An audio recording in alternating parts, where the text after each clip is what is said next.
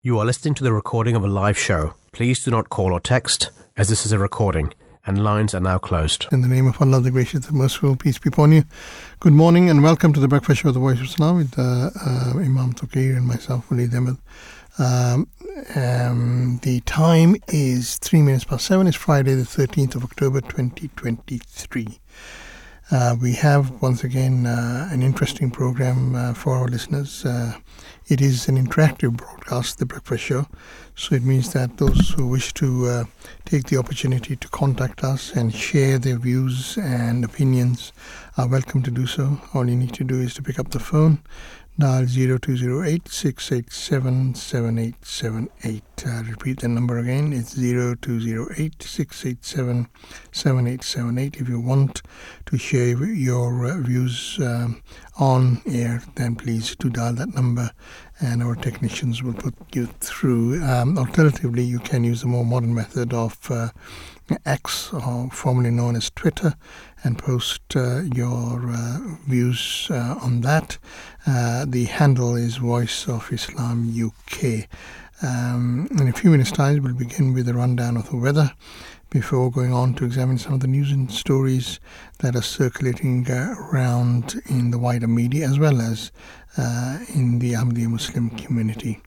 Um, and uh, those who are familiar with the show will also know that we tend to look at two uh, stories in much greater detail.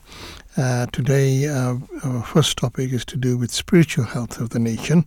Apparently, surveys seem to be indicating that we're no longer a religious country, let alone a Christian one. So, we'll be examining this particular uh, aspect under the title Decline in Faith and Belief Is There Still a Ray of Hope? That's our first topic. A decline in faith and belief is there still a ray of hope? And we'll be talking to Dr. Dawn Llewellyn to understand this topic better. Uh, Dr. Llewellyn is an associate professor of religion and gender at the University of Chester. So that's something that we have in store for our listeners between around about 7.20 and uh, 8.15. So if you're interested in that topic, do make a point of remaining tuned in during that portion of the show. Uh, moving on to a second top main topic, we'll be looking at what is increasingly becoming a scourge of society, and that is addiction. Uh, this comes in all forms, such as substance abuse, gambling, gaming, and so on. So we'll be examining the heart of this problem through the topic dopamine rush, exploring the neurobiology of addiction. Dopamine rush exploring the neurobiology of addiction. We'll be addressing this topic with the help of Dr. Bryan Singer. Uh, and Dr. Bryan Singer is a senior lecturer in the School of Psychology at the University of Sussex. And uh, we will no doubt during the course of this program also be bringing you the um, uh, the religious angle to this, the Islamic standpoint to all this, and that will be uh, given first and foremost by uh, our resident Imam Imam Touqeer Tanveer Khan. And so, without further ado, uh, let me pass the mic on to him to uh, give us the weather and some of the news stories that are circulating around in the in the media. Assalamu alaikum. Walaikum How are you doing today this morning? Oh yeah, not too bad, alhamdulillah. Mm. Enjoying this this sunny weather that we're having in recent days. A strange, uh, strange autumn, isn't it? I didn't have to, didn't expect temperatures this high. Yeah, absolutely. It, it didn't feel like autumn, to be honest. No, It uh, felt like we were still having the uh, last few glimpses of summer. yes, Um, about I remember maybe 10 years back uh, when I was studying at the Institute of Jamia in the UK, we, Hmm. we had the hottest weather in October. Um, so I, I've seen it, it rarely happens, but sometimes it, during the month of uh, October there is still uh, last few spots of um, sunshine.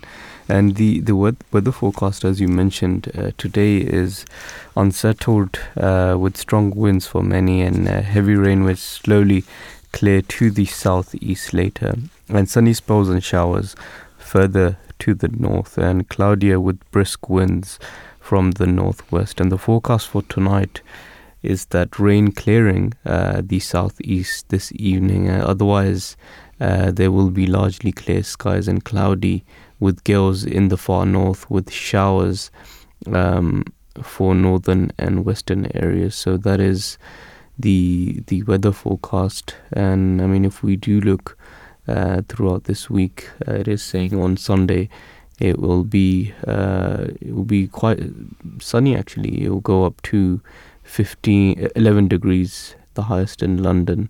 Um, uh, but generally, today uh, it will be a lot of showers. Uh, so that is the weather forecast for today. Okay, so it's wet. Yeah, it'll be it'll be very rain, Mhm, wet okay. and rainy today. So uh, umbrella weather. Umbrella weather, yes. Mhm. And uh, how how was the um, Ahmadiyya Muslim Elders Association? Uh, uh, how was the event for you last week? Um, very interesting, um, very varied, and I think they've taken a leaf from uh, what uh, the youth have done uh, when they are uh, organizing this kind of event, where they're having um, not one set of activities taking place uh, at any given time, but a number of activities taking place at the same time. Um, which is which is good because I think uh, it allows people to enjoy the weekend in ways that um, uh, they prefer, having able to select what they want Mm. to or how they want to participate um, in what is taking place. Um, not good for some. I, I, I had a speech to make, and unfortunately, well, people were there. It's not that the hall was full, but they were doing other things. So, so that was a bit um, uh, demoralizing, but uh, uh, only a bit. Uh, um, but otherwise, um, uh, I think it was um, um, a very success. I mean, for the for the uh, participants, the highlight, of course, was Mm. the uh, the uh, address by His Holiness that took place on Sunday, late Sunday afternoon. So that was quite inspiring, and uh, um, it was, uh, I think, um, um, a very successful event from many many different points of view. So uh, a good event overall. But I, I think the other thing is also that um, uh, as far as venues are concerned, uh, this particular venue, the uh, Baitul Futuh Complex, even for for this kind of event, for something like um, three and a half thousand, four thousand people, I think is is too small, and Mhm. perhaps we should take an, another leaf from uh, the uh, youth uh, book of uh, of doing these kind of functions. Is try to perhaps organize it in Kingsley Mm. uh, next year, and but uh, we'll see what uh, what transpires. Yeah, I did attend on Sunday as well. Uh-huh. Um, as uh, the the youth members, um, we had our meeting over here on Sunday.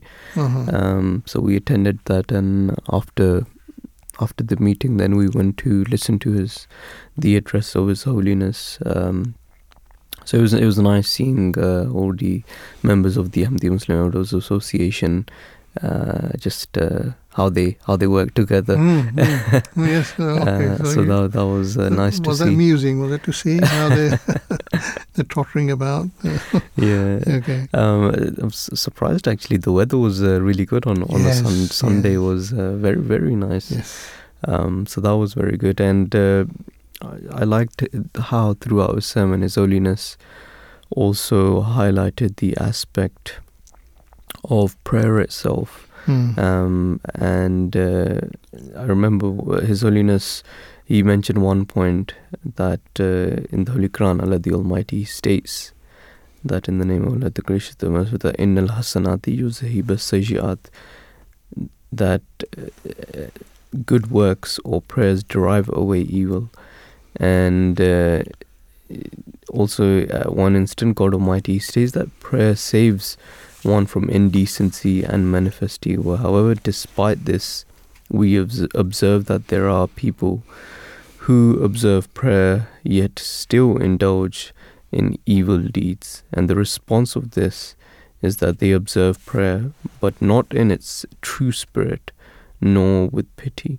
They only perform useless movements in the form of a custom and habit, and the soul is dead. Allah the Exalted has not described this as hasanat, as good work. So, um, point of fact is that when we are praying as well, we, we should make sure that is it is with sincerity. Uh, it is with sincerity of the heart, um, as this is what is accepted in the eyes of Allah the Almighty. So that is one one particular point His Holiness mentioned at the at the, at the concluding address at the Ahmadiyya Muslim Elders Association. Um, and I want to also read out the statement uh, of His Holiness on the recent escalation in the Israeli and Palestinian conflict. So, the following statement is published according to the guidance uh, that the world head of the Ahmadiyya Muslim community that he has given and uh, the statement uh, is that over the past few days, hundreds of Israelis and Palestinians, including women, children, the elderly, they have been killed or injured as a result of senseless violence and bloodshed, and the killing or harming of innocent civilians is a direct violation of the teachings of the Holy Prophet of Islam, peace and blessing be upon him, who has taught that even in a state of warfare, no women, child, or elder uh, should be targeted or harmed in any way, nor should any religious leader or place of worship be attacked. And the Ahmadiyya Muslim community extend its deepest sympathies and prayers to all those who have been left bereaved or affected in any way. Our hearts go out to all of them, and we pray and urge for an immediate end to hostilities and for peace to prevail, so that no one lives lives are no, no more lives are lost. For that it is necessary that the channels of communication between the relevant parties and nations remain open. Until a ceasefire occurs any military action taken must ensure that civilians do not come to any harm. Furthermore muslim countries within the the region should unite in an effort to establish peace to ensure that the rise of those innocent Palestinian people who have no links with extremism are protected. And we urge the United States and the other influential nations to abstain from any action or statement that may further inflame the volatile situation. Instead, alongside the relevant international organizations, they should make every possible effort to urgently de escalate the conflict and ensure peace as soon as possible. Justice and equity uh, are of paramount importance in achieving and lasting sustainable peace. Thus, all the major powers must focus on establishing long term and sustainable peace based upon the principles of fairness and true justice. So, that's the statement uh, which has been given on the guidance of His Holiness. Um, and uh, certainly it is very upsetting to see the scenes as well of uh, both women, children, you know, the vulnerable people as well who are being affected as well. And our thoughts and prayers uh, go out to all of the victims. No, thank you for that. Um, that, of course, was the main story that was uh, circulating and dominating our news media. Um, but there have been other stories as well, and um, so I think uh, one of them is uh, concerning the uh, uh certain uh, rising in crime or rise in crime that is taking place in the UK recently. Shoplifting, for example, uh, has soared this year by an estimated of 25%, according to the Office of National Statistics. In the uh, 12 months to March, police recorded 339,206 cases. Uh, but uh, the uh, British Rail Consortium, oh, sorry, British Retail Consortium, uh, have estimated that there were uh, 8 million incidents, which it co- says cost retailers nearly 1 billion pounds per year. legislation in advising officers to close cases with um, uh, with a fine uh, with a fine rather than uh, investigate them uh, has not been received very well. Because as a result, police have been accused of decriminalizing shoplifting, and organized crime gangs are having a field day. Uh, last month, the uh, co-op said it was introducing dummy products and empty display packaging to deter bulk theft by organizing gangs. Um, the uh, retail recorded 35% rise in shoplifting in the first six months of the year, which it attributed to criminals stealing goods en masse by sweeping them into rucksacks, suitcases, or wheelie bins. Uh, amazing. Uh, the uh, the um, what is it? The uh, the way that uh, some people are going about uh, with this kind of theft without feeling any sense of guilt or remorse or fear, but doing it all the time, all the all, doing it all the more nevertheless. Um, the other um, story that uh, was quite uh, interesting that came to uh, was also published, I think, in the Times recently, is about aging and uh, the relationship with aging to renting. Uh, now, this is a study that uh, was led by the University of Essex and the University of Adelaide. Now, they concluded that renting in the private sector had a greater impact than unemployment on speeding up aging.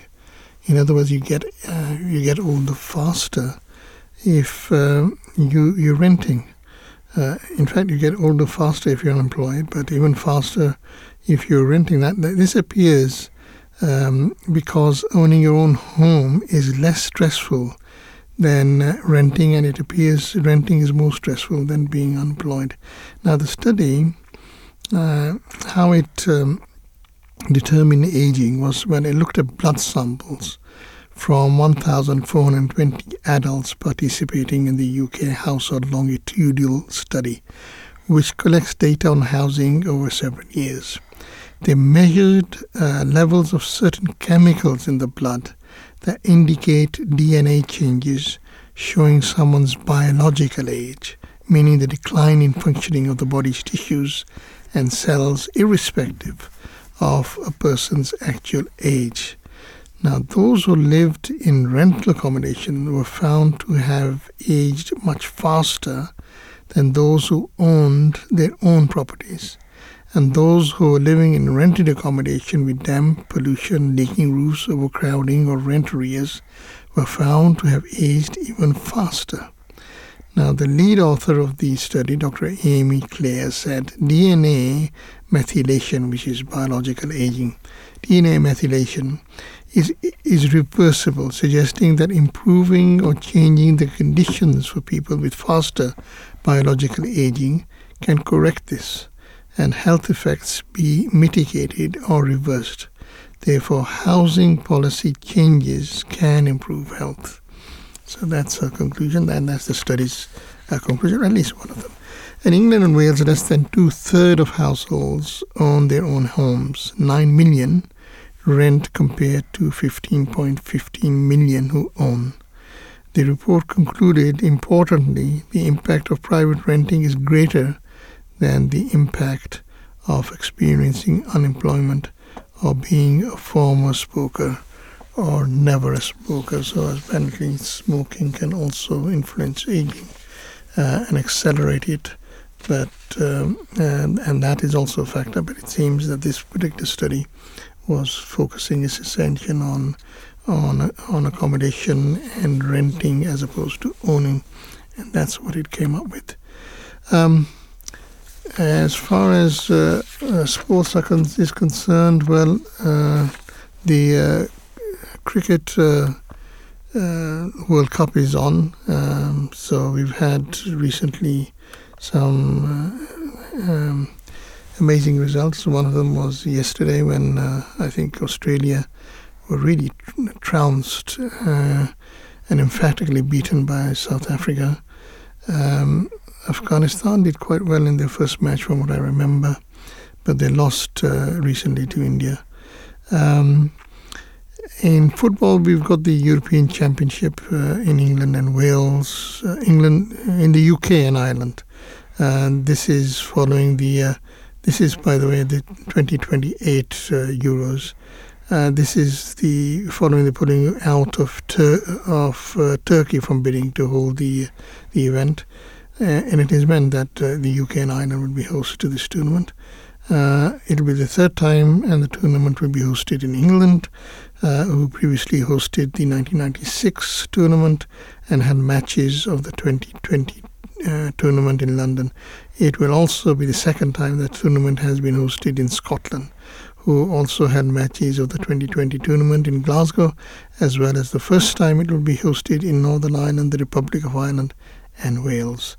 Uh, so three firsts and then a couple of seconds and one third. Anyway, England will be hosting 28 matches with Wales, Ireland, and Scotland six each, while Northern Ireland will be hosting five.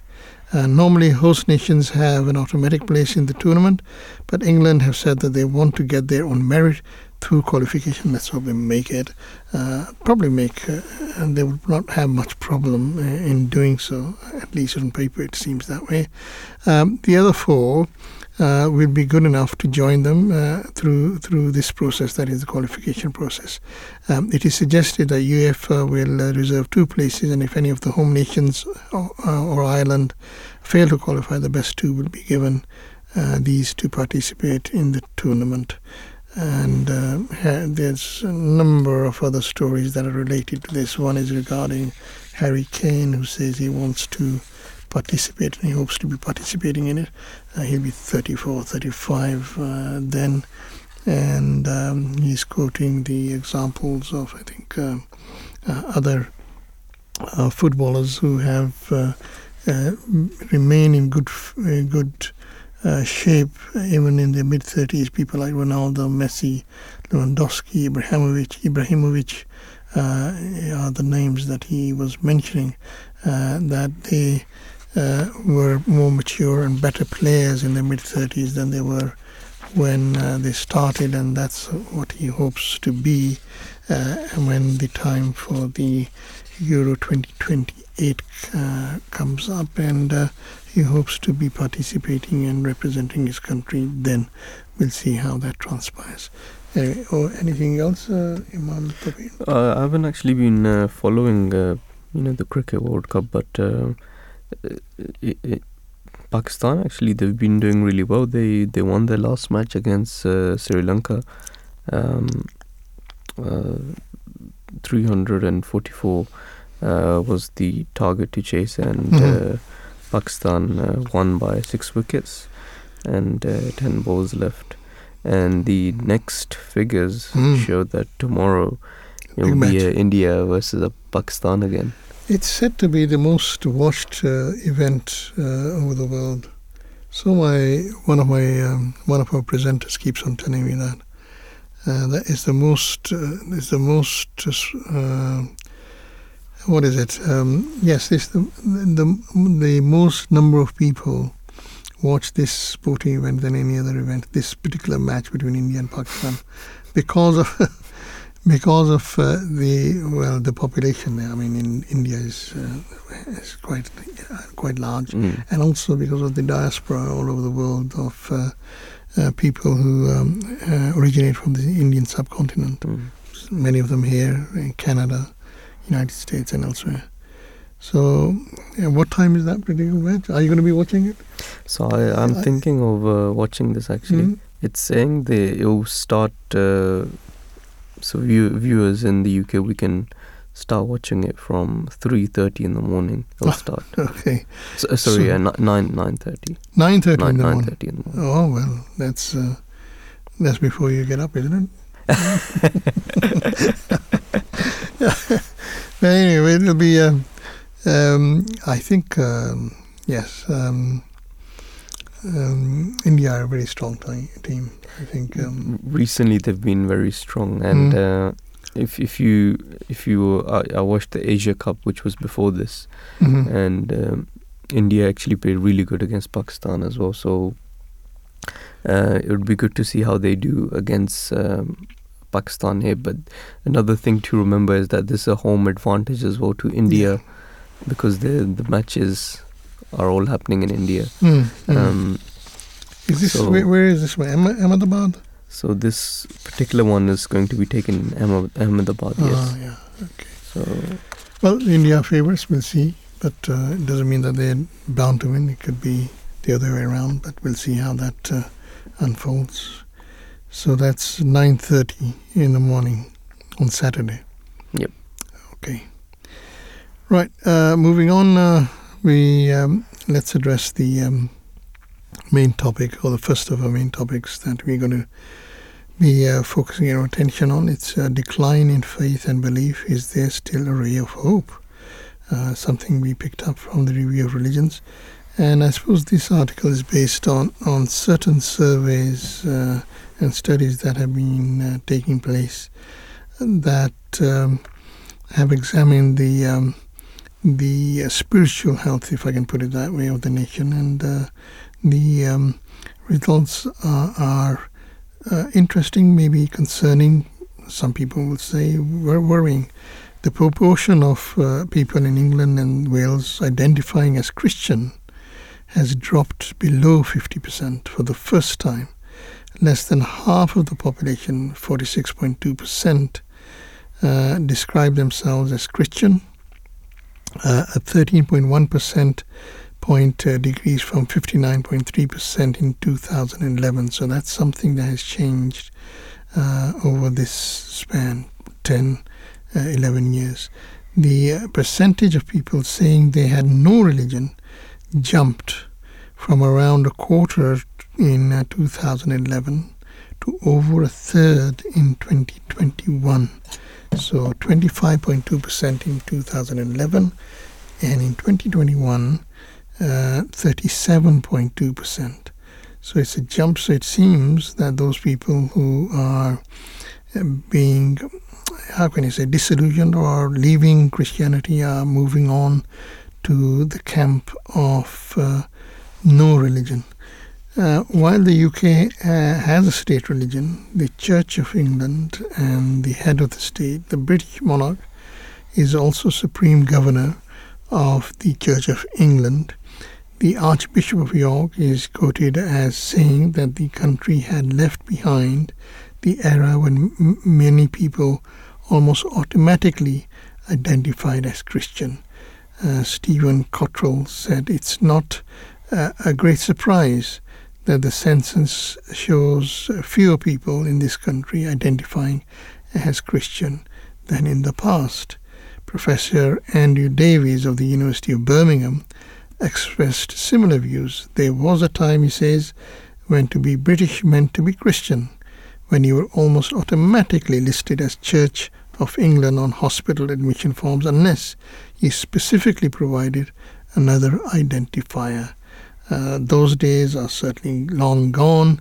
It's now entirely socially acceptable for Brits to say that they have no religious commitment without them being thought of as, in the same way, morally deficient or excluded from opportunities in public life. Um, the as much as um, some people, especially practicing Christians, may have been shocked at the uh, release of these statistics, but it should not have come as, as such a surprise for many, including uh, myself. Now, this is uh, uh, somebody.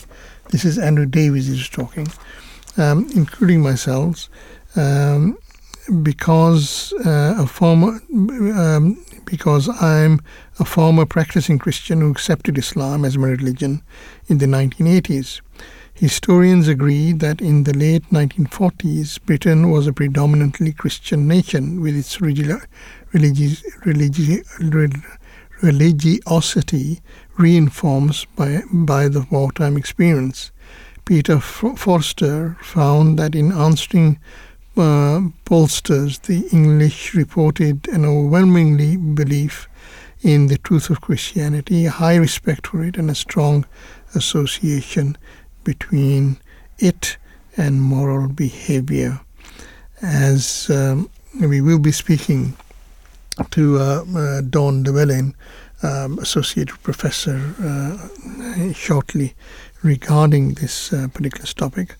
But uh, as uh, the years have progressed, it seems that the uh, nation's social and secular habits, uh, all, all, the necessities of uh, life, uh, became more abundant and affordable. And as this happened with the progression of time, um, the attitudes have changed. Television adverts played a big role in drawing people's attention to materialistic lifestyle and creating desires for a better life and more luxuries. And as the social life uh, moved up to gear, the spiritual life of the ordinary man seemed to be left behind. Missionaries continued their acti- activities in Africa and Asian countries, but not in their own Western countries at a time when they were needed uh, the most. So much so that uh, by the time the 1960s arrived, a social, economic, and moral trend began the erosion of the Christian teachings in the mid uh, to late 1960s. So called popular music spread like wildfire, and some of the musicians became pop idols and worshipped by their adoring fans. And more and more people were able to purchase cars and go to foreign holidays. Uh, Americans placed a man on the moon in the late 60s. That was just like beginning of an expansion in technology that drew young people to emerging to the emerging wonders of the computers and later the internet. Unfortunately, with the advancement of materialism, religion and spirituality started to deteriorate at a face uh, a pace. Um, as mainstream advanced, so did the need for way, ways to satiate people's desires and passions. By the 1970s, alcohol and drug abuse became, or should I say, drug use first and then abuse, became widespread. Drug and alcohol related crimes increased. More, moreover, people's health also deteriorated because of alcohol and drug abuse. The uh, cancerous growth of immorality was festering as many magazines and other publications, as well as television and the cinema, portrayed nudity sexuality, explicit settings, so called soft pornography, was generally thought to be a harmless form of pleasure. The number of sexual offenses and child abuse cases uh, began to increase. The revolution in attitudes has had many different uh, causes and has aroused many moral responses. Uh, up to the 1950s, divorce was looked upon as a distaste, distasteful uh, stigma and not in keeping with Christian tradition. Uh, during the marriage ceremony, the couple pledged before God that they would honor each other and that only death would part them. The rate of divorce now in this country is on the increase, and the custom of marriage is rapidly abating as couples now consider themselves as partners without the need of wedlock, religious or otherwise. British social and political historian Brian Harrison reports that the forces of secularization grew rapidly, and by the 1990s, Protestantism cast a thin shadow of its 1945 strength. Compared to Western Europe, Britain stood at the lower end of attendance at religious services and near the top in people claiming no religion. While 80% of Britons in 1950 said they were Christians, uh, only 64% uh, did so in uh, in uh, 2000. So there's other um, um, information and uh, details that have also been provided, uh, especially by British by Brian Harrison. now he's a historian. He says that by every measure number of churches, number of parish clergy, church attendance is today, communi- uh, communicants, uh, number of church marriages, membership of uh, proportion uh, of the adult population. The Church of England was in decline after 1970. In 1985, there were only half as many parish clergy as in 1900. The recent 2021 census follows a YouGov Christianity study in the UK from 27th to uh, 30th November 2020, and the survey was carried out online. The figures have been weighted and are representative of all UK adults, that is, those who are uh, 16 or older. Some of the facts to emerge from the study are 28% of Britons believe that Jesus was the Son of God. Uh, 41%, I would say that Jesus um, was a historical figure, and uh, 15% think he was a fictional figure. I find that very interesting. Um, so there are more people who say that Jesus was a historical figure uh, and rather than believe that uh, he was the Son of God. Um, 28% only uh, adhere to that that view. 27% of Britons say that they believe in a God, while 41% neither believe in a God nor in a higher power. Uh, 52% consider the story of the birth of Jesus to be historically inaccurate, while 31% think it's accurate. Among uh, British Christians, 27% say they don't believe in the accuracy of the Christmas story. Only 27%. Um, 4% of Britons who celebrate uh, Christmas do so in a religious manner, while for 61% it is a completely secular, a secular event. Right, so that's again very interesting. Four percent celebrate uh, Christmas in a in a religious manner, yet uh, uh, thirty-one percent think uh, the story of his birth is accurate. So that's that's a very interesting um, thought, an interesting find. Um, anyway, we have. Um,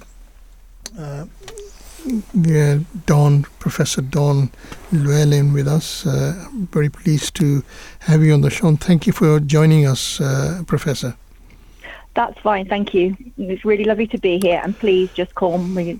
Good morning, Dawn. Professor. good, good morning. Can you hear me okay? I can hear you now. Thank oh, you very much for coming Please on. just call me Dawn. Oh, thank you. right. Uh, Dawn, what are um, some of them? I mean, we're discussing this uh, topic about decline in faith and belief, and this is uh, uh following certain surveys that have been carried out that indicate that. Um, what do you think are the possible reasons for the decline in religious faith in modern society? Thank you. It is a really interesting question. So it's really interesting to think about what we mean by decline. And certainly some of the statistics that you just mentioned and some of the patterns that we um, heard about from the last census seem to suggest that certainly for Christianity, uh, people aren't identifying as Christian in the same way. So in the last census, uh, the Christian people who self named as Christian dropped from 59.3% in the last census to 46.2% in the most recent census. Mm-hmm. But decline is complex. So if we're fo- if focusing on that, scholars of religion have been thinking for a long time about why that move might be happening. So we can think about processes of secularization, the idea that the, the more modern a society becomes, I'm so sorry. The feedback's so bad on the line.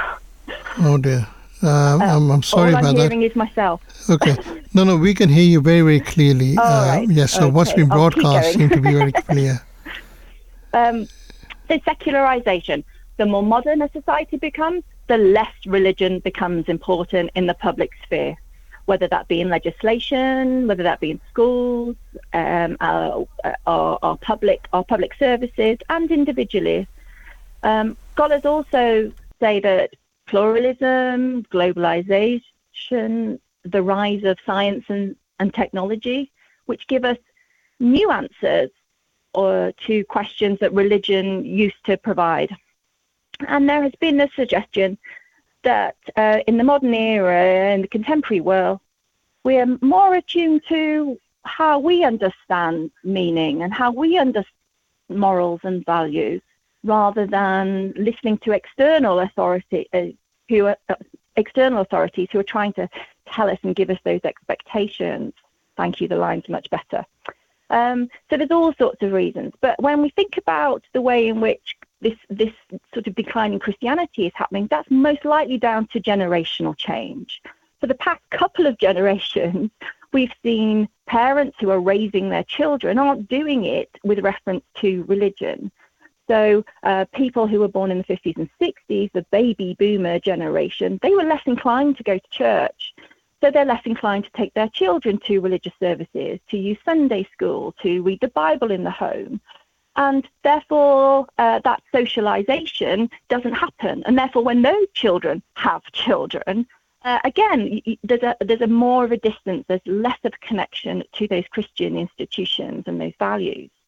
And the reason that baby boomers, um, following generations, are thought to be less inclined to attend religion, think about Christmas in the way that you, suggested uh, in your opening remarks, is because it feels like the Christian church is behind in cultural values, um, whether it comes to gender or um, same sex marriage, or whether it comes to women bishops. Um, there's a mistrust of religious institutions, maybe through some of the scandals we've seen um, highlighted recently. So there's a little bit of mistrust and a feeling that this church doesn't represent who I am. It doesn't represent contemporary cultural values. So that's some of the reasons why we might see or might think there's a religious decline. But it's also really interesting that when you're talking about Christianity, there's a sense that you think, oh, well, no one's identifying as Christian in Britain anymore. But of course, in the last census, we saw that there were other groups who were increasing their religious identity, so uh, or their religious numbers. So, for example, shamanism rose from 650 in the last census to 8,000 this time round. And there was an increase in Muslim and Hindu and uh, Sikh identities. So it's a mixed picture. Right. Um, do you think um, um, the um, church should be doing more in making his teachings relevant uh, to people who are attracted by secularism, instead of um, instead of changing uh, their stance on certain uh, certain values that would uh, be more acceptable uh, to people. Um, mm-hmm. So, um, what I'm trying to say is rather than compromising its position mm-hmm. to um, persuade those people who are influenced by secularism to to change their position. I think religious leaders have a very difficult position when it comes to balancing out the values and opinions and the uh, the teachings of, of, of their particular community and thinking about how that continues to to be relevant. But there are um, I think I think the decline in religion can mean that some communities might be worried about numbers, and they might be worried about um, the their their religion uh, and their traditions and their teachings and their ways of life uh, being preserved and being passed on.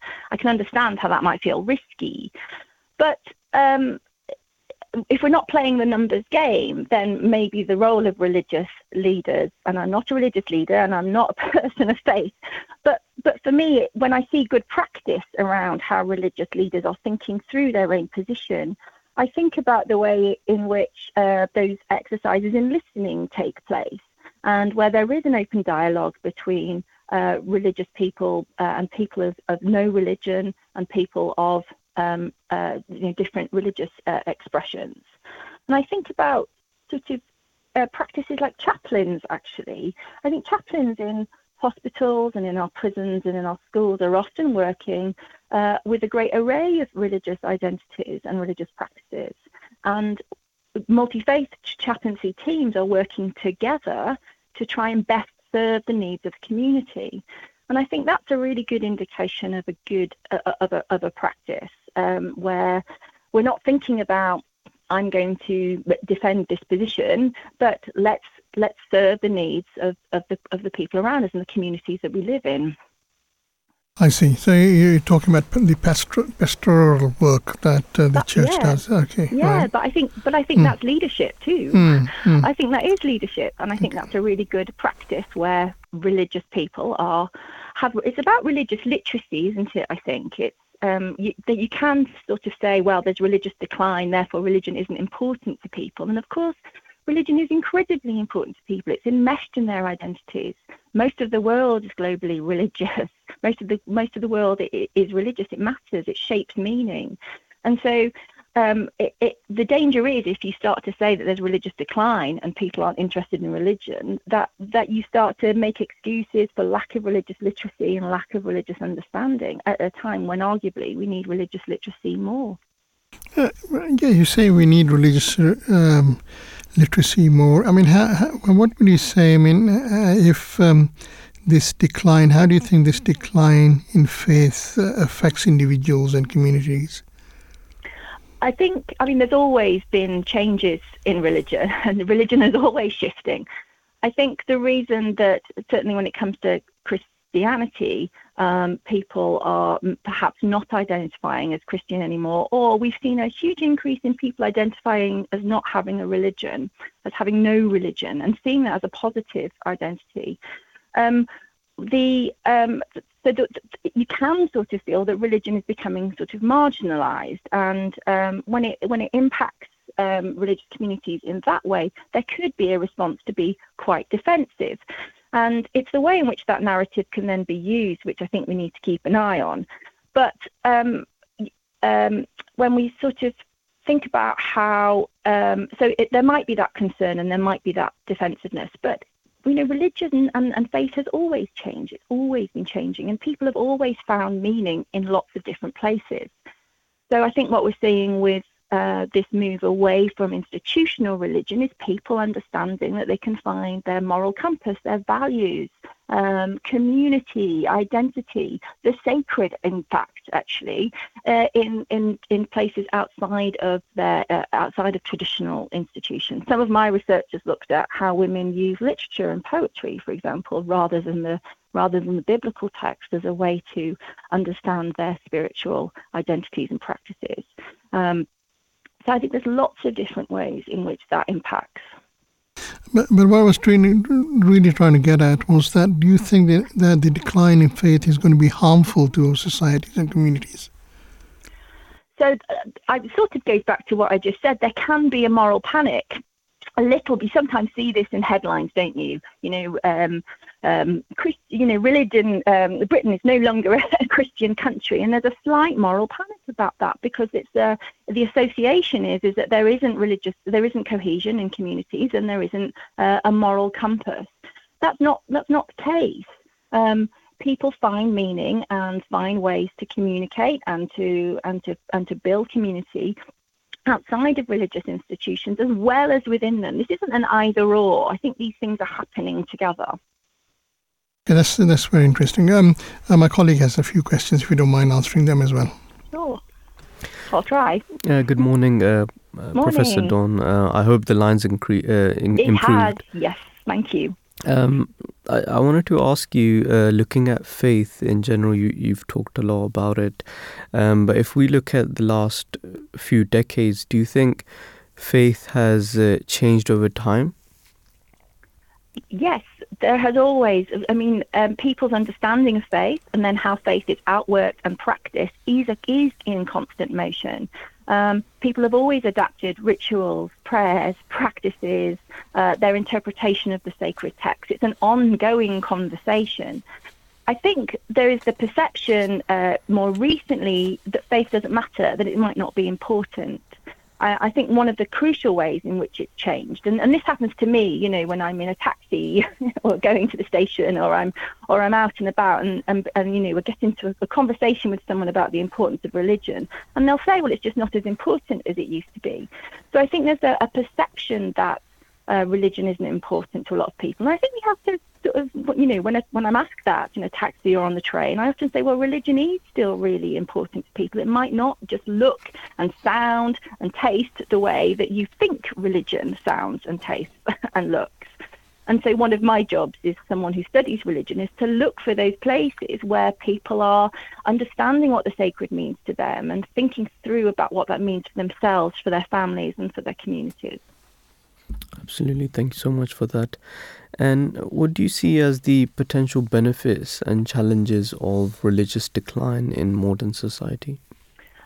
I think it's I think it's more interesting, I suppose, rather than to think about the benefits and the you know and the advantages and the disadvantages, is to just like I said earlier, just to keep track of how this uh, apparent perception that religion is, religion is in decline is, is, is being used. So I, I get a little bit worried when I see uh, that narrative being used to sort of defend uh, migration policies, for example, or to um, to sort of say, you know, the UK isn't a Christian country anymore, and that's a problem. It's not a problem. So I worry. I, I sort of that, that I worry about that when I see those narratives being used in harmful, prejudicial ways.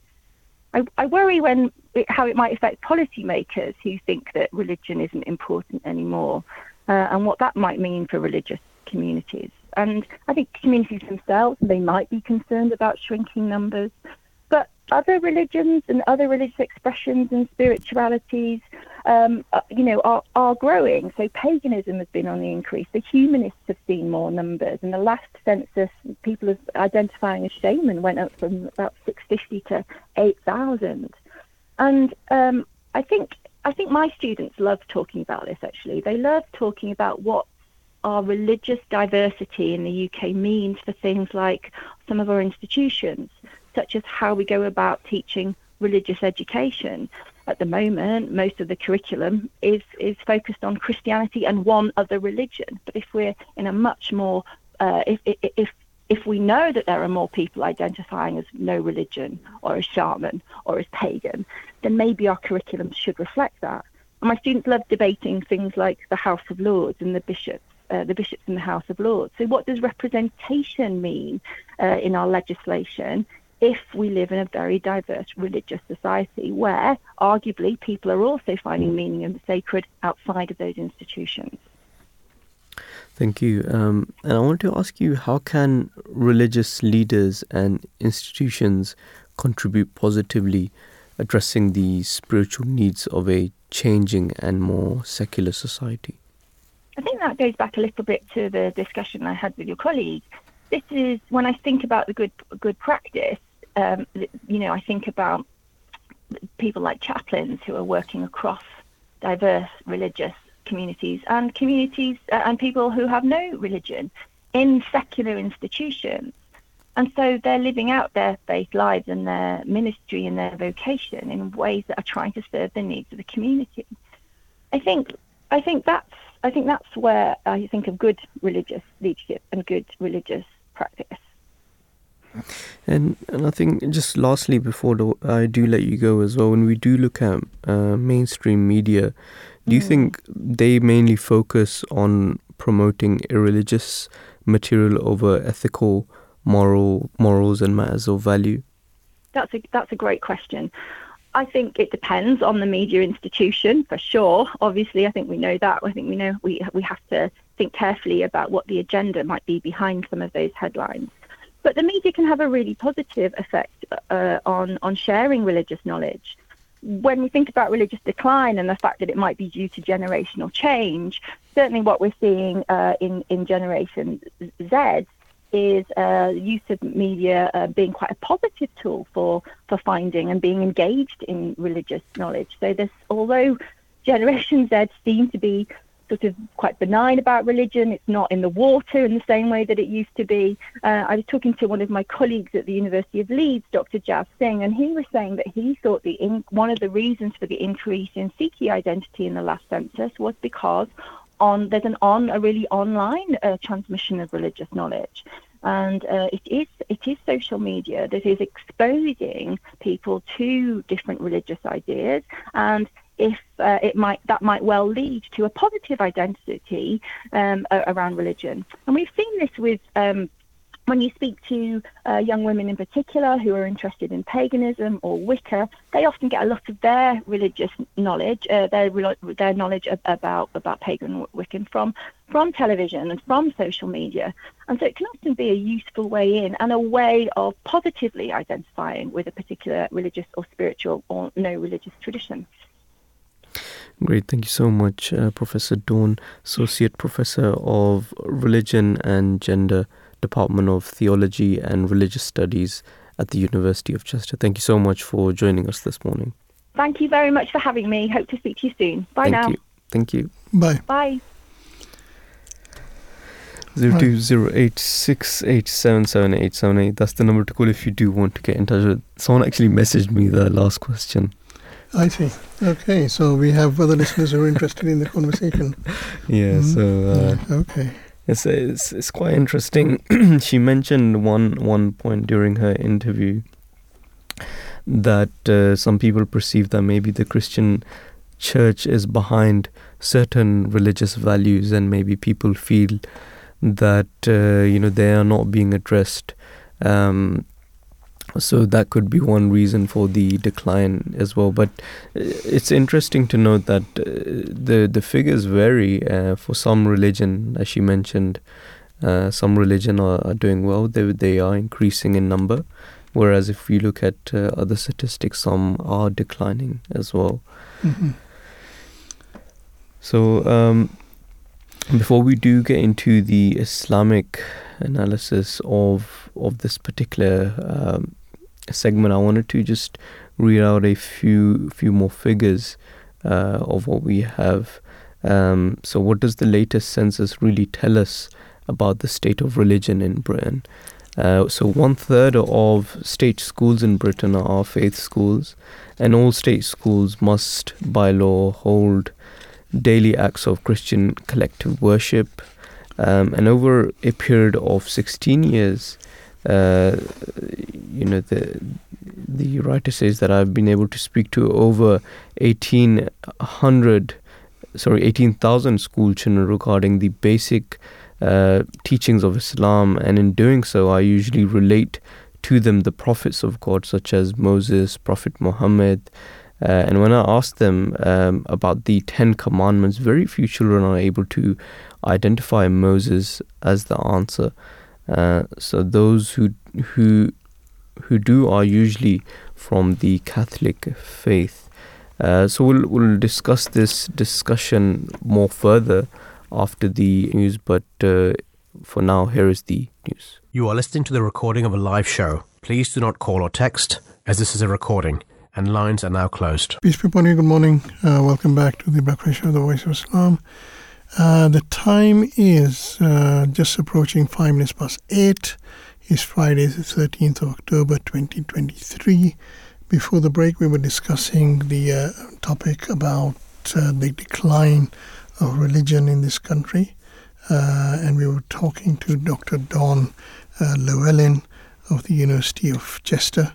Uh, we now poised to give an Islamic perspective to this topic. And over to uh, Imam Touqeer for that. Yes, thank you. For, thank you for that. Uh, so we we were just looking at uh, some of the figures, which were looking at uh, the schools, and uh, it showed that uh, even in uh, a lot of the public schools, um, you know, a lot of the children, if it's not faith schools, then in terms of you know the Christianity as well, um, a lot of the young students they they are not aware of. Uh, of you know some of the basic questions such as the Ten Commandments, um, and uh, the the writer he further says that as far as Christianity is concerned, Jesus Christ was asked by an expert in law that expert in law that uh, teacher he asked what must i do to inherit eternal life and jesus replied that what is written in law? Do you read it? He answered that love the lord of your god with your, all your heart and all your soul and with all your strength and with all your mind. Love your neighbor as yourself. And jesus said that you have answered correctly. Do this and you will live. So this is the very basic message and advice that all prophets gave to their people firstly um, is to believe and worship the one God, and secondly, to do good to your neighbors as you would like to do good to you. And in a nutshell, if the society, if people sincerely followed this advice, the troubles surrounding the world will disappear, and as Jesus said that you will live, that is, live in peace and, and harmony. What's interesting is that when we go a couple of years back and we were in the pandemic as well, we were going through the COVID pandemic, and usually people um, or figures usually showed that people moved more towards religion at that time. Um, so what we see from uh, uh, from from different uh, that when whenever um, you know people go through troubling time or difficult time, generally more and more people turn towards religion, as this is what human nature is. That uh, during our difficult time, um, we incline or or we we look for an answer and we pray towards God. But when Allah the Almighty He blesses the particular individual, um, or when the individual is at ease, then the individual himself then moves away from God. And uh, as as a Muslim as well, uh, the universal teaching of Islam, uh, which uh, which are for all times, has played a major role um, in this, and perhaps it is because Islamic teachings are not limited to mere tales of the past, uh, nor are they in contradiction with science and logic. And furthermore, if we look at 570 years after the demise of Jesus, God Almighty, He He promised in the scriptures and raised another law-bearing prophet who the Holy Prophet, peace be upon him, and he was sent for the whole of mankind and not just any particular nation or people. And although he was given the final laws and commandments which were formed into the Holy Quran, and his basic message and advice to the people of the world was the same as other prophets. For instance, we read in the Holy Quran, and worship Allah and associate not with Him, and show kindness to parents and to the kindred, and orphans and the needy, and to the neighbor that is a kinsman, and the neighbor that is a stranger, and the companion by your side, and the wayfarer, and those whom your right hand possesses. Surely Allah loves not the proud and the boastful. So the, the Holy Quran enjoins that a Muslim to make his uh, kindness so comprehensive as to include in its scope the whole of mankind, from parents who are the nearest and to the stranger who are the furthest, um, and a person who does not carry out this divine commandments contained in this verse is commandment as proud and boastful because instead of doing good to others and being kind to them, he looks down upon them and behaves arrogantly. And the very act of abstaining from being kind to one's fellow human beings, whether relations or neighbors or strangers, it is an act of pride, it, pride condemned by Islam. And unfortunately, when people, when they turn away from God and His prophets, they follow a path that ultimately leads to destruction. And at this moment in time, the population of the world is in a precarious position in that immorality, corruption, mental illness, persecution, injustice, deadly wars, to name a few, are predominant. And in this day and age, it appears that some of the world leaders have little or no faith in God, and because they hold great power, they arrogantly believe that they can inflict pain and suffering intentionally and un- or in- unintentionally on their fellow human beings without precautions or accountability. And the Holy Prophet, peace be upon him, through inference that the promised Messiah, peace be upon him, was to appear at the start of Islam's 14th century. And Jesus came at the beginning of the 14th century after Moses and the founder of the Ahmadiyya Muslim community in Islam, which uh, which uh, you know we belong to, was established in 1889 by the Hazrat Mirza Ghulam Ahmad, who appeared at the beginning of Islam's 14th century. And Hazrat Mirza Ghulam Ahmad, he later claimed to be the long-awaited Messiah and the promised Messiah, who was subservient to the Holy Prophet, peace be upon him. Jesus, peace be upon him, the Messiah, and was to was to Prophet Moses. And like all prophets, he brought the same divine message to bring people back to the recognition of God and to establish peace and good with all of mankind. And after the demise, after his demise in 1908, the system of Khilafat, successorship, was established, and the present Caliph, uh, His Holiness Hazrat Mirza Masroor Ahmad, he is the fifth Caliph of the Ahmadiyya Muslim community, elected uh, to his lifelong position um, on the 22nd of April 2003, and he serves as the worldwide head, spiritual head, and administrative head of an international religious organization with membership exceeding tens of millions across 200 nations and territories. And many people are openly and silently wishing for someone to lead them to a state of peace and trust, someone to be totally honest and truthful, and who dispense justice to all without fear or favor. And this is this is not an this, this is not a um, wish as this person, His Holiness, uh, at this moment in time resides in the UK, and His Holiness is the world's leading Muslim figure promoting peace and interreligious harmony. And through his sermons, his lectures, his books, his personal meetings, uh, His Holiness has a continually advocated the worship of God Almighty and serves humanity. And he continually advocates for the establishment of universal human rights and a just society and a separation of religion and state.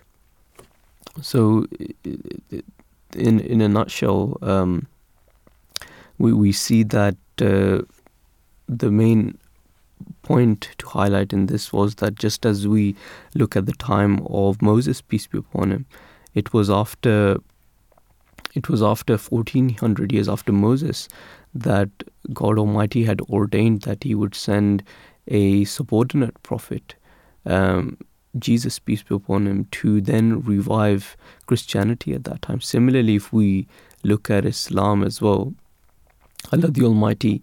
Uh, you know, through his own law, he had sent the promised Messiah, peace be upon him, 1400 years after uh, the Holy Prophet, peace be upon him, to revive Islam as well at a time where we see that Islam was very weak, and in British India, where Islam was being attacked on all four sides, um, and Christianity was spreading in, in in British India. It was at that time that Allah the Almighty had sent um, the promised Messiah was a to to protect and safeguard Islam.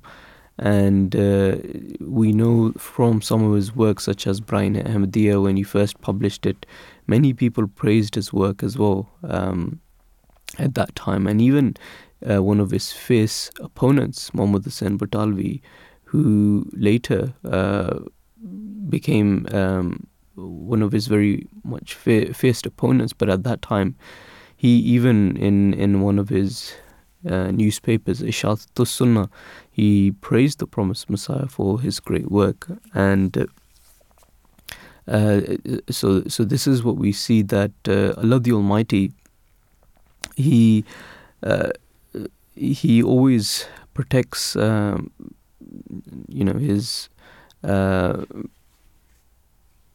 he guides people on on uh, on the on the right path. And at a time where Islam was fragile as well Allah the Almighty he sent the promised Messiah to to revive its teachings. And this is in line with uh, what Allah the Almighty has mentioned in the Holy Quran that inna nahnu nazalna zikra wa inna lahu lahafizun that he is the one who has sent down the the zikr the referring to the holy book but he himself will be his guardian. And one of the interpretation of this verse as well that he will continue to send not only prophets but also saints and those people who saints of Allah the Almighty who will protect the interpretation of these verses as well. And similarly we, we say that it was the promised Messiah peace be upon him as well who gave such interpretation that he protected um, the Holy Quran as well from different other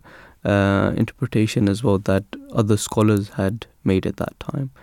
Uh, so I think with that uh, we can close this particular uh, Islamic perspective, and then uh, I'll give the mic to you, Brother Waleed, to start us off with the second segment. Yes, thank you very much for that. Uh, very enlightening and very interesting. Thank you very much for that contribution.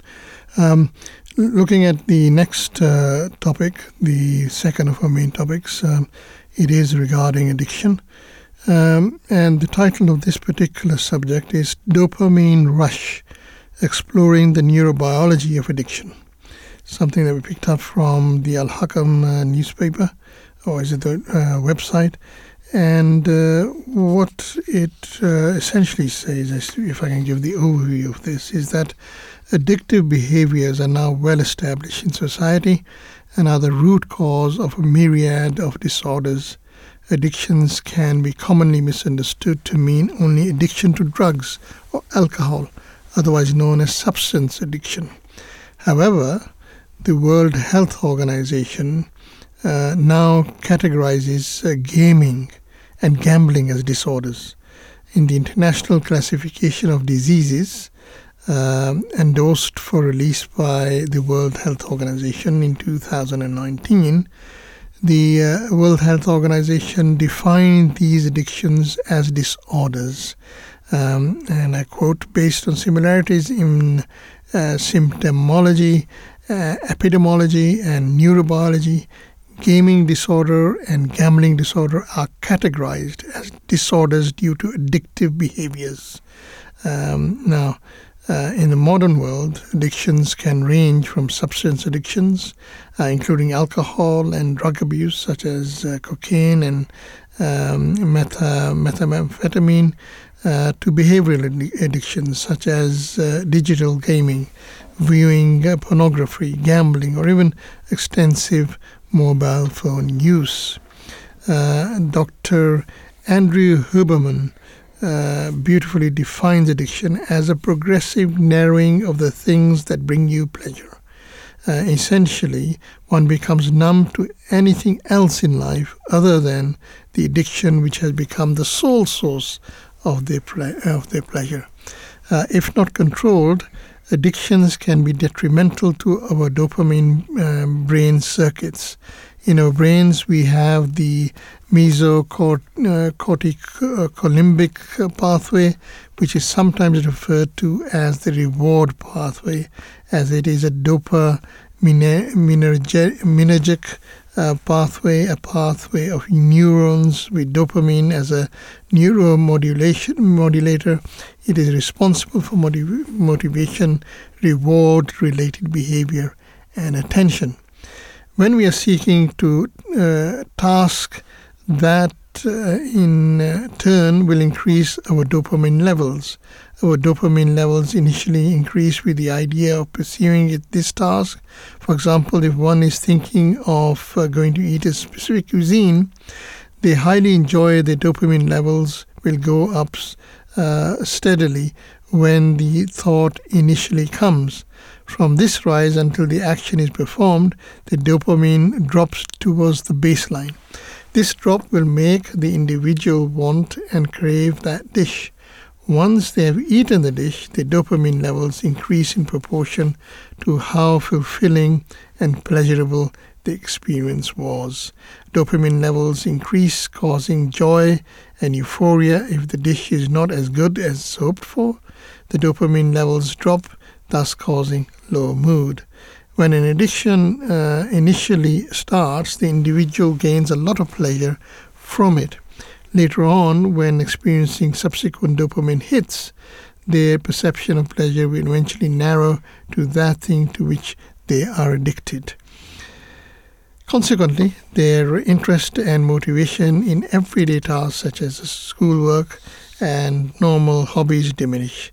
If the addiction comes on long enough, they will uh, also eventually lose the dopamine hit that uh, they're addicted to. The neurobiology behind this will be of great um, uh, assistance in exploring this further. The brain circuit physiology is incredibly important when talking about addictions. If a person is addicted to a substance or a behavior act, the pursuit of that task, which results in dopamine spike, is analyzed and learned by the mesocorticolimbic pathway. The mesocortical limbic pathway eventually memorizes that pursuit for the dopamine spike and stores it. For example, if a person is addicted to a substance that causes a, dramatic uh, peak in dopamine, the steps performed to hit that dopamine peak are very short. Eventually, after performing that act many times, the brain circuit and thus your main brain uh, reward um, uh, pathway becomes hardwired into thinking that the easiest way to access dopamine is via that act. The brain will now no longer be used to long, grueling hours of writing an essay, performing physical activity, or studying long hours. In a nutshell, it will not understand the concept of delayed gratification at all. The brain now only wants the quick dopamine spike from the easy route it has learned, a quick fix, in other words. Another incredible point that clearly displays the vicious cycle of addiction is the example of gaming. For a person who loves gaming, the act of gaming will increase dopamine roughly three to five fold. Now, a general rule of thumb is that the steeper and faster the dopamine spike, the steeper and deeper the drop below baseline. So, after this spike, the dopamine levels plummet. The gamer then experiences melancholy, emptiness, and low motivation. As stated before, low dopamine levels naturally trigger the brain to seek an increase in dopamine. Uh, to fulfill this easy dopamine access, the gamer then turns on uh, the game again. The brain now naturally understands this to be an easy pursuit to attain a dopamine spike. Neurobiology has explained that when seeking dopamine from the same act as before, dopamine does not increase as high as it did when initially performing the task for the first time. On the other hand, it actually drops even lower than before and experiences a deeper trough. Uh, consequently, in subsequent voyages to seek those dopamine uh, spikes, the addict will experience lower highs and even lower troughs. This vicious cycle is incredibly dangerous and is the neurobiological explanation for the vicious cycle that extreme addicts eventually enter. It becomes clear why the WHO, that's the World Health Organization, categorizes addictive behaviors as disorders. We are hoping to be speaking to um, uh, Bryan Singer in a few minutes' time.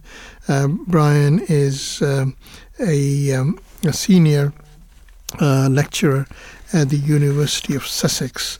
Um, I believe that he is with us. Thank you very much for joining us on the on the breakfast show, Dr. Singer. Hi, thanks for having me.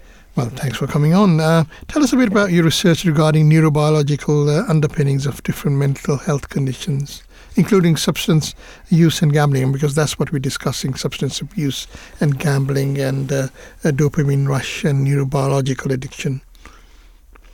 Sure, yes. Um, so, my primary interests lie in the uh, intersection of neuroscience, learning, memory, and various forms of addiction. Um, so, in particular, um, addictive activities like gambling or, or drug use are, are never done in isolation. So there are always stimuli or cues that are present and kind of become associated with the activity. So, for example, you might have for gambling, you might have a fruit machine or a slot machine in a casino, and those machines often have various auditory or visual signals that you know come up on the display or can be heard. And over time, these signals can um, become associated with the potential for reward, um, even subconsciously, and kind of uh, uh, instigate individuals to gamble. Uh, and the same can be said with different uh, drug related cues or stimuli. So, my research in general looks at um, if some people are more motivated by these cues, these stimuli, than others. This might be a indication of vulnerability or susceptibility, and how the brain might encode these signals um, to uh, result in a different uh, expression of behaviors, including addiction. Um, and so most of my work is on uh, dopamine and uh, other uh, molecules in the brain and how that works. Mm-hmm. Um, we talked about dopamine in our introduction as well. Can you tell us? I don't know whether we explained it uh, as well as you would be able to. Can you tell us about how dopamine affects our bodies and its effect on addictive behavior? Sure. So just to take a step back for for a second. So our brains have about 170 billion cells. Um, about 85 billion of those are called neurons. Neurons are uh, cells in the brain um, that use electrical or chemical messages to talk to one another. And those messages are called neurotransmitters. Dopamine is a type of neurotransmitter. Um, and you can find it in very specific uh, regions of the brain. So it tends to be kind of uh, uh, the cells that produce it. Um, their main bodies, I guess, are located further back in the brain uh, kind of towards our necks. Um, and then they they send these long kind of projections to other areas of the brain. Um, um, and in these other areas of the brain, um, it helps us to regulate our voluntary movement. Um, dopamine is implicated in Parkinson's disease, for example. Uh, dopamine also helps to uh, regulate learning and memory, um, as well as motivation. So um, these latter two are, are very important, I think, to understanding addiction. Okay, and um, is it is it one of those uh, transmitters that make makes us feel good, um, like serotonin? Is serotonin also a neurotransmitter? Uh, yes, so that, that that's correct about serotonin. So uh-huh. serotonin uh-huh. is a neurotransmitter that um, um, uh, its levels are either directly or indirectly, I should say, uh, uh, impacted by um, medications like antidepressants. So antidepressants um, initially cause uh, increased levels of serotonin in certain brain areas to kind of facilitate uh, communication. Um, over time, there might be other changes uh, that that uh, relate to these high levels of serotonin, for example, in gene expression and things like that, to kind of help support change in the brain to maybe decrease uh, things like depression. And it, it is important to talk about serotonin and other neurotransmitters in addition to dopamine because addiction usually doesn't happen in, in isolation. There are oftentimes these comorbidities um, that occur, meaning that an individual might have multiple conditions. So uh, they might be depressed and have an addiction. They might have uh, or schizophrenia and have an addiction. So there, there is a lot of uh, relationship there. Um, and so it, that actually makes addiction very hard to treat because what are you treating? Are you treating the addiction? Are you treating the, the other condition? Mm-hmm. Um, in terms of the other the other uh, point about dopamine, um, so I would say that dopamine is actually not a pleasure molecule per se. Um, and there are other neurotransmitters in the brain, um, like opioids, um, which kind of are more related to pleasure. Um, what dopamine is seems to be doing is it helps us learn about rewards events. So it helps us learn about that flashing light in the casino that might predict reward. Um, and it dopamine is kind of more of a motivational signal. It high levels of dopamine might cause us want or desire a reward, um, and that can become aberrant.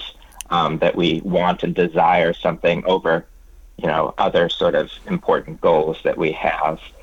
Um, but you know, in an addiction, you know, an individual might want something, but they still might not they, they may no, no longer get pleasure for it. They may no longer like the activity or the drug. Uh, so that liking, which happens in slightly different cells in the brain um, through that neurotransmitter, uh, different types of opioid neurotransmitters, is slightly different and slightly. Um, um, it goes along with uh, dopamine signaling in the brain sometimes, but it's it's the two can be kind of separated in terms of this wanting versus liking. hmm So uh, the relationship between dopamine and, and addiction is that what it is? Then that it basically is a factor in um, influencing desire or reward, motivation. Yes. So, um, so there, there, there are a few things I think that are, that are important to consider. Um, so, with repeated exposure to a um, a drug or maybe gambling related stimuli, and, and this is a bit of a controversial topic because some people have different opinions on it, but um, at least in my belief, that, that that dopamine levels get increased over time. So, you know, a single infusion of a drug might cause a little bit of dopamine release in certain brain areas. Um, one brain area being the ventral striatum. Um, but if you repeatedly take a drug over and over and over again, the ability of that drug to increase dopamine levels um, might be enhanced in these brain areas. And so this enhancement in, in dopamine levels might be related to this, you know, excessive desire, excessive want for a drug, and that can be, you know, related to addiction. Um, and you know, similar things are thought to happen with with gambling disorder, um, even though you don't have um, some of the acute effects of ingesting a substance on uh, on your body. Um, I will say also, you know, there are different brain areas that are important to uh, addiction. So um, over time, this increase in level of dopamine might shift from these more kind of wanting areas of the brain to areas of the brain like the dorsal striatum, which are more engaged in habitual activity. So causing um, behavior to be kind of automatic and inflexible. So it might be that, you know, you know, addiction changes over time in terms of the psychology of it from something that's, you know, related to purely want and purely liking maybe uh, to to something that's very habitual and uncontrollable. Mm-hmm. Uh, talking about this uh, from a biological variation standpoint, why do you think that certain people are more susceptible to addiction than others? Does dopamine operate in a different manner in those kind of individuals, or is there some other factor? Yeah, so that's a very good question. Um, I think there are multiple factors um, um, going on. I think, you know, from my own research, it seems that um, there might be slightly different um, ways dopamine could function across individuals. We're, we're, we're investigating that more. Um, so, for example, in some individuals, uh, see a, a cue paired with a drug or a cue or a stimuli paired with gambling uh, uh, experience, they might get this big dopamine rush in their brain in response to that cue. Um, but other people might not get that big dopamine rush in response to that cue. So, you know, there is individual variation in that cue's ability to kind of motivate people. Um, but there are other things beyond dopamine as well. Um, so, um, as I said before, there are a lot of comorbidities between different uh, mental health conditions, you know, especially depression, for example, like depression and gambling. People might you know, take these drugs to self-medicate. There are genetic components as well, which may or may not be related to dopamine in the brain. Um, alcohol use disorder, for example, uh, tends to run in families. Um, there are also social conditions that can influence um, uh, drug use and gambling. So early life experiences like trauma and bullying, social conditions like isolation and stress, as well as uh, peer pressure, which you you um, often hear about in schools. Mm, yeah, yeah. Uh, now you mentioned the ventral striatum. I mean, how is the brain affected by addiction? What part of the brain is triggered by uh, by addiction? Right. So, um, so I talked about the the striatum. Um, there's kind of two parts of it. Um, there's the ventral striatum, and an important area in the ventral striatum is the nucleus accumbens. The nucleus accumbens receives of dopamine input, Um, and there is also the dorsal striatum, which is kind of higher up in the brain.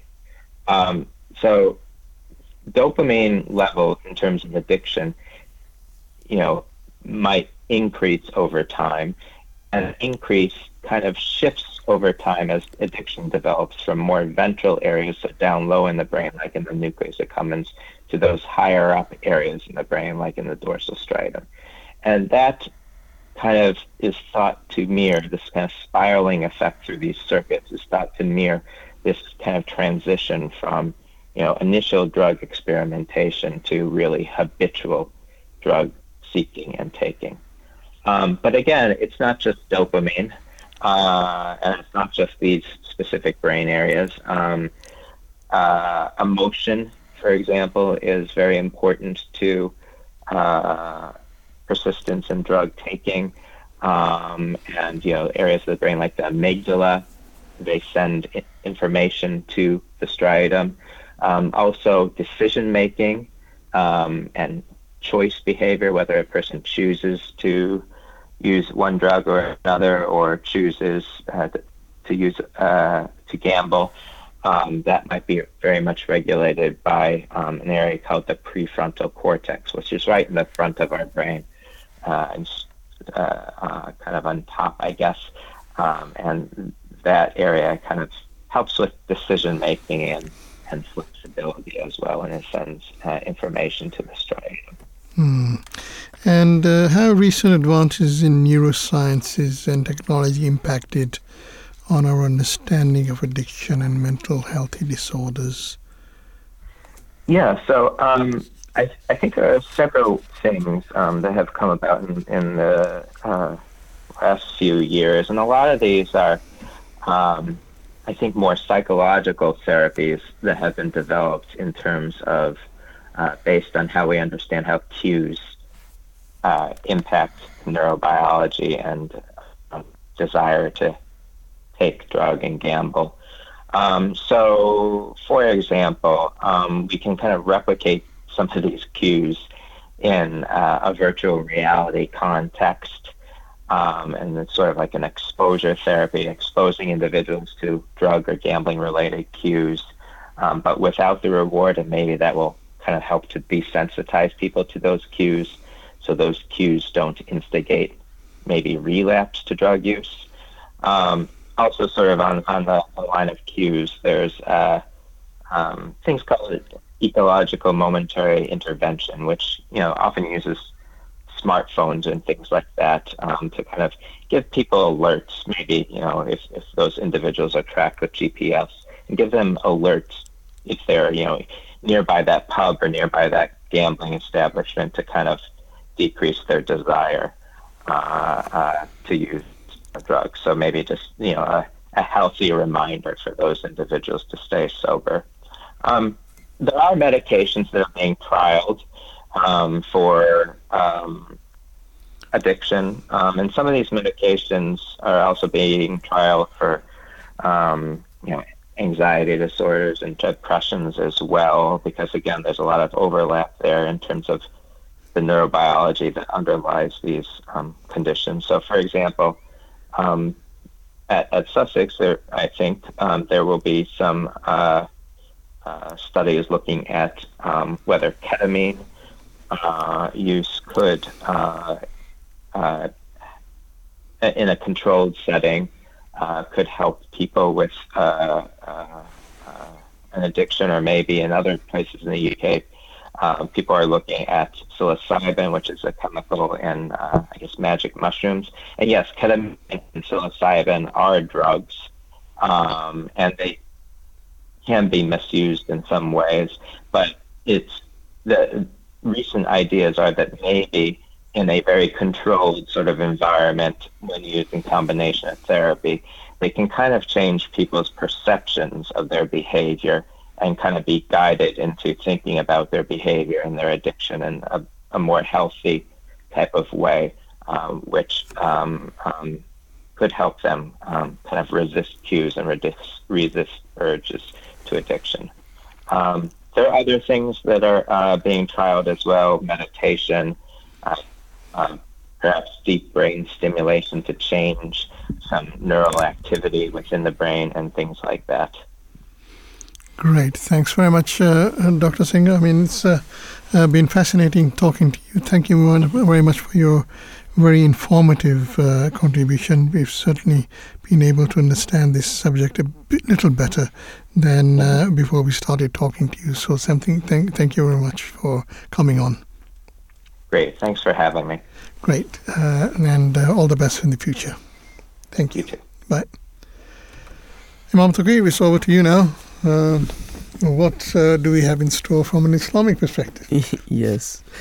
So, uh, drugs uh, are forbidden uh, because they are harmful to people. And Islam, it uh, says that anything harmful which takes one away from pity is forbidden. And in, in the time of the Holy Prophet, peace be upon him, previously pe- people used to drink alcohol at that time but uh, this prevented them from saying their prayers properly as they were intoxicated and hence uh, later on during the time of the prophet it became forbidden and some people say that why cigarettes are not banned like other drugs such as cannabis however uh, Hazrat Ghulam Ahmad, peace be upon him, the promised Messiah and the founder of the Ahmadi Muslim community, he has said that although cigarettes are not forbidden, if they had existed at the time of the Holy Prophet, they would have been forbidden. And now we see that with cigarettes, people have realized the ill effects, and uh, there are clear warning labels on cigarette packets, um, you know, cancer, lung diseases, and similar harmful effects linked to smoking cigarettes are all known. The Holy Prophet, peace be upon him, he has also famously stated that one who drinks alcohol, the one who supplies alcohol to drink, the one who prepares alcohol, and the one who stores alcohol, and the one who sells it are hellbound. And so, so, um, so, so this is uh, what the Holy Prophet peace be upon him said that anyone who deals with alcohol or you know even sells it even in that sort of position it, it's God Almighty forbids that particular person. So um, even when it comes to um, someone who is working in a store, particularly dealing with wine or alcohol, he he should. Um, you know, if, if the person is Muslim, then ideally not work there or uh, work in a different area where they are not selling alcohol. Um, also, if we look at the Holy Quran, if we look at chapter 2, verse 222, Allah the Almighty says that they ask thee concerning wine and the game of hazard. Say in both there is great sin and also some advantages for men, but their sin is greater than their advantage and they ask thee what they should spend. Say what you can spare. Thus Allah does not make His commandments clear to you that you may reflect. Um, so here the, the Holy Quran is clearly highlighting that in in both there is great sin and but also uh, the the Holy Quran highlights some of the uh, some of the medicinal advantages of alcohol as well, but generally alcohol itself is or any intoxicant is forbidden. And uh, in another hadith, in another narration of the Holy Prophet, peace be upon him, Abdullah bin Umar, he said that every intoxicant is unlawful, and whatever causes intoxication in large amounts, a small amount or a small amount is also unlawful. And uh, finally, the promised Messiah, peace be upon him, he's also mentioned on uh, this topic of addiction. He's written at one place and he quotes and he, and he says that all those wealthy persons who consume alcohol also carry the, the sins of people who intoxicate themselves under their influence. You who claim to possess understanding know that this world is not eternal. So take hold of yourself and issue all immoderate and abstain from every type of intoxicant. It is not alcohol alone that ruins a person, but also opium, ganja, chars, bhang, tari, and all other addictions are similarly destructive and they ruin the mind and they destroy lives. So shun all such substances, and I cannot understand why one would choose to indulge in these intoxicants when year on year they claim the lives of thousands of addicts, not to mention the torment of the hereafter. So, a very beautiful and powerful statement of the promised Messiah, peace be upon him, as well, that he highlights that. Uh, you know, year, we look at year after year that they, you know, take the lives of thousands of people. So, what a believer should take heed of this and really abstain from any forms of addiction.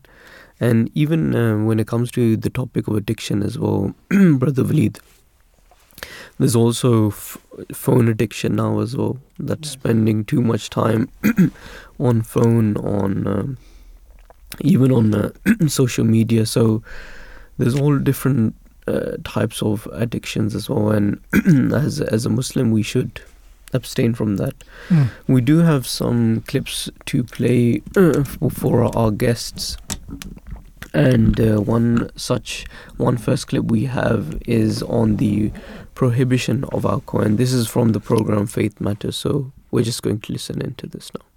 Um, I'd like to just very quickly touch upon a question that was raised a few weeks ago that we didn't actually get a chance to dis- discuss it in, uh, and touch upon. And, and the questioner raised a question about why is the consumption of pork prohibited in Islam. Uh, but they also asked, why is the consumption of alcohol prohibited in Islam? And you know, what is the wisdom of the teaching behind that as well? Perhaps the panel could shed some light very quickly because we, we only have a few minutes left on, on, on, on the teachings of that. Well, some people in that, I mean, just uh, I take that, in that aspect, some people sometimes argue that there are good points in uh, alcoholic drinks, all that. The Holy Quran has taken this one. It has been mentioned as some of the uh, impure things introduced by Satan, Rijsum min amali shaitan. And then uh, the Holy Quran has also mentioned that uh, the good points they are far more than the, uh, I mean than the uh, the verse of the Holy Quran says that there are some good points in it and some harms in there, and the harms are much more than any possible so they, good point. They outweigh the good. They outweigh, they outweigh the good. So in that case, this is a simple question of wisdom. If something is more harmful, people should abstain from that. That is one of the argument. Yes. And the name Khamr, which has been used in the Holy Quran, that is also has a meaning of covering. So it covers the mind and the intellect of the person, and the mental faculties are damaged as a result of excessive drinking. And nobody knows when one becomes excessive drinker, you know. Yes. Beginning is always made from a small drink, mm. and then people move forward. So that's a very slippery road so Islam says the better is that people should try to abstain from that. Ibrahim said very quickly on this point. Obviously, for, for, we see many in the West, although that much merriment is gained from, from drinking of alcohol, we also see how alcohol is often the source of breakdown of families and of society, and it has many detrimental effects. Well, I mean, I think uh, Imam Sahib has clearly demonstrated that its, its, its, its blessings are smaller than, than its, its evil is greater and that's what you see. You, you may see uh, young people or any person going out with the intention of having a few drinks, and many times on daily basis, and particularly in Ireland, we're hearing this all the time. The amount of deaths, the amount of injuries, the amount, but particularly deaths of young people, four o'clock in the morning, three o'clock in the morning, who've died simply because of consuming um, alcohol. I mean, those of you who are listening to the news, one famous singer belonged to this uh, Boyzone band who died purely on taking, drinking too much alcohol. So I mean, it is, it is obvious. I mean, I have seen uh, in, in, in, in, you know my life so far many families being destroyed just just because of alcohol. I mean, uh, uh, the Quran, the Holy Quran shows clearly that its its teaching is full of wisdom. That it, I mean, it is not beneficial. Uh, Dr. Sir, very quickly, we have a couple of The, uh, minutes. the Holy maybe you're Prophet in. has said that liquor is the mother of all vice and the greatest of sins. And if you want to see a practical example of that, visit any accident and emergency department over a Friday, Saturday, or Sunday, or any police station on a Friday, Saturday, Sunday, and you will see a pictorial example of the damaging effect it has on health and on society as general, and the lawlessness that it uh, emanates from there is there to be seen. So correctly uh, this backs up the hadith of the Holy Prophet ﷺ and he has said that liquor is the mother of all vice and leads to I all think other the things. police people have understood this message of Yes. Islam very well. Yes, I think because so. they have made a rule that drink and drive is a crime. That's right. They're trying their very best. Yes, aren't they are trying their They're and this is a good thing, you know. Yeah. So that speaks volumes, you know, Mm. just this principle. Why they have come to this conclusion? Because they know for certain that lot of accidents, Mm. lot of uh, loss of life will be the result of drinking. Jazakallah, Imam Sab. And Jazakallah to the panel. Unfortunately, we've run out of time, but Jazakallah for the many questions we were able to answer today. There are many questions left, but hopefully we'll be able to challenge those in, in, in, in further programmes. Um, Jazakallah to you, the viewers, for joining us. Um, as I said before, this programme is meant So that was uh, a short clip from Faith Matters on uh, the the alcohol as well, and as um, the panelist uh, from the discussion as um, uh, they mentioned that the word, if we look at khamar as well, the root word is that it uh, something which you know it it it alters your decision making skills as well. So. Um, it has an effect on you. So you know uh, that's some for some of the harmful effects of alcohol as well. We do have a, another clip for us as well uh, for from the studio, and this is on the question on how to, how can one deviate from sins uh, he is addicted to. Um, so this is a question which was asked to. His Holiness Hazrat Mirza Masroor Ahmad, which he has answered. So we're just going to be listening into that now. My question is how can one deviate from sins that one is addicted to? First thing is that you pray to Allah Ta'ala in your five daily prayers that Allah Ta'ala save you from all the satanic attacks on certain things, right? You see, we are surrounded by so many bad things in the present day world. Even today, internet, television, and other social media is actually attracting us in a way which is not the right way. Quite a number of programs shown on the television or uh, they're available in, on internet and inter- social media are actually trying to deviate us from the right path, from the true teachings of Islam. And because of the, the lust and charm, we are attracted towards these things. So the first thing is that seek Allah's help. Only Allah can save us from Satan. This is why we say, Auzu billahi minash shaitanir rajim. Huh? Allah Ta'ala save us from the Satan, the accursed. Then in the five daily prayer, you fervently pray for yourself that Allah save you, for, for your siblings, for your family members, for the Jamaat members. And this is how you can broaden your prayers so that you can not only be saving yourself, but your atmosphere as well, your environment as well. Right? Then say istighfar. Make it compulsory that uh, you daily do istighfar as much as you can. Right? And also also try to avoid seeing the the bad programs shown on the television or available on internet or social media. So this is how you can save yourself. And then at the same time, try to increase your religious knowledge by reading the Quran and see the, what are the commandments given in the Holy Quran. Write them down. that what you have to do and what you have to avoid and refrain yourself from those bad things. Right?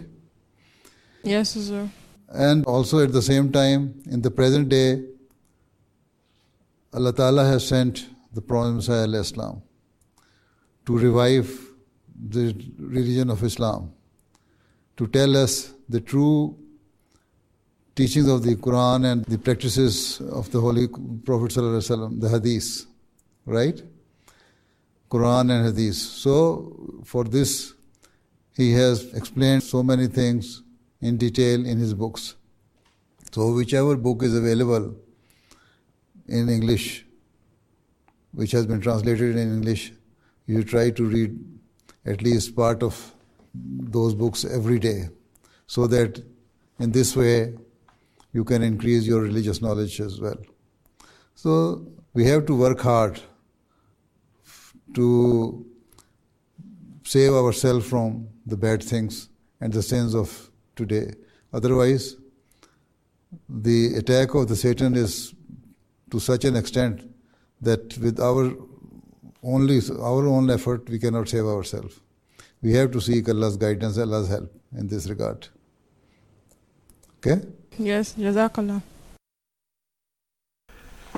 Um, and with that, we can uh, conclude this uh, part of the program and bring ourselves to the final uh, portion, which is to thank those people who have contributed to the preparation of this uh, uh, broadcast. Uh, first and foremost, our producer, Bareera Mansoor, is worthy of our gratitude, as are her researchers, Basma, Latif, and Neha. Uh, mustn't forget uh, our uh, engineer in the control room, beavering away, making sure that everything ran smoothly. Mohammed Shafiq, thank you to him for uh, his uh, efforts. And then uh, thank you also to our guests who came on and enlightened us. I would not be enlightening would not be the wrong word to use, but certainly informed us uh, on uh, the subjects that we were discussing. Dr. Dawn Llewellyn from the University of Chester was with us uh, to lend a greater understanding to the first topic that we were discussing, which is decline in faith and belief. Is there still a ray of hope? And then uh, lately we were joined by Dr. Bryan Singer from the University of Sussex.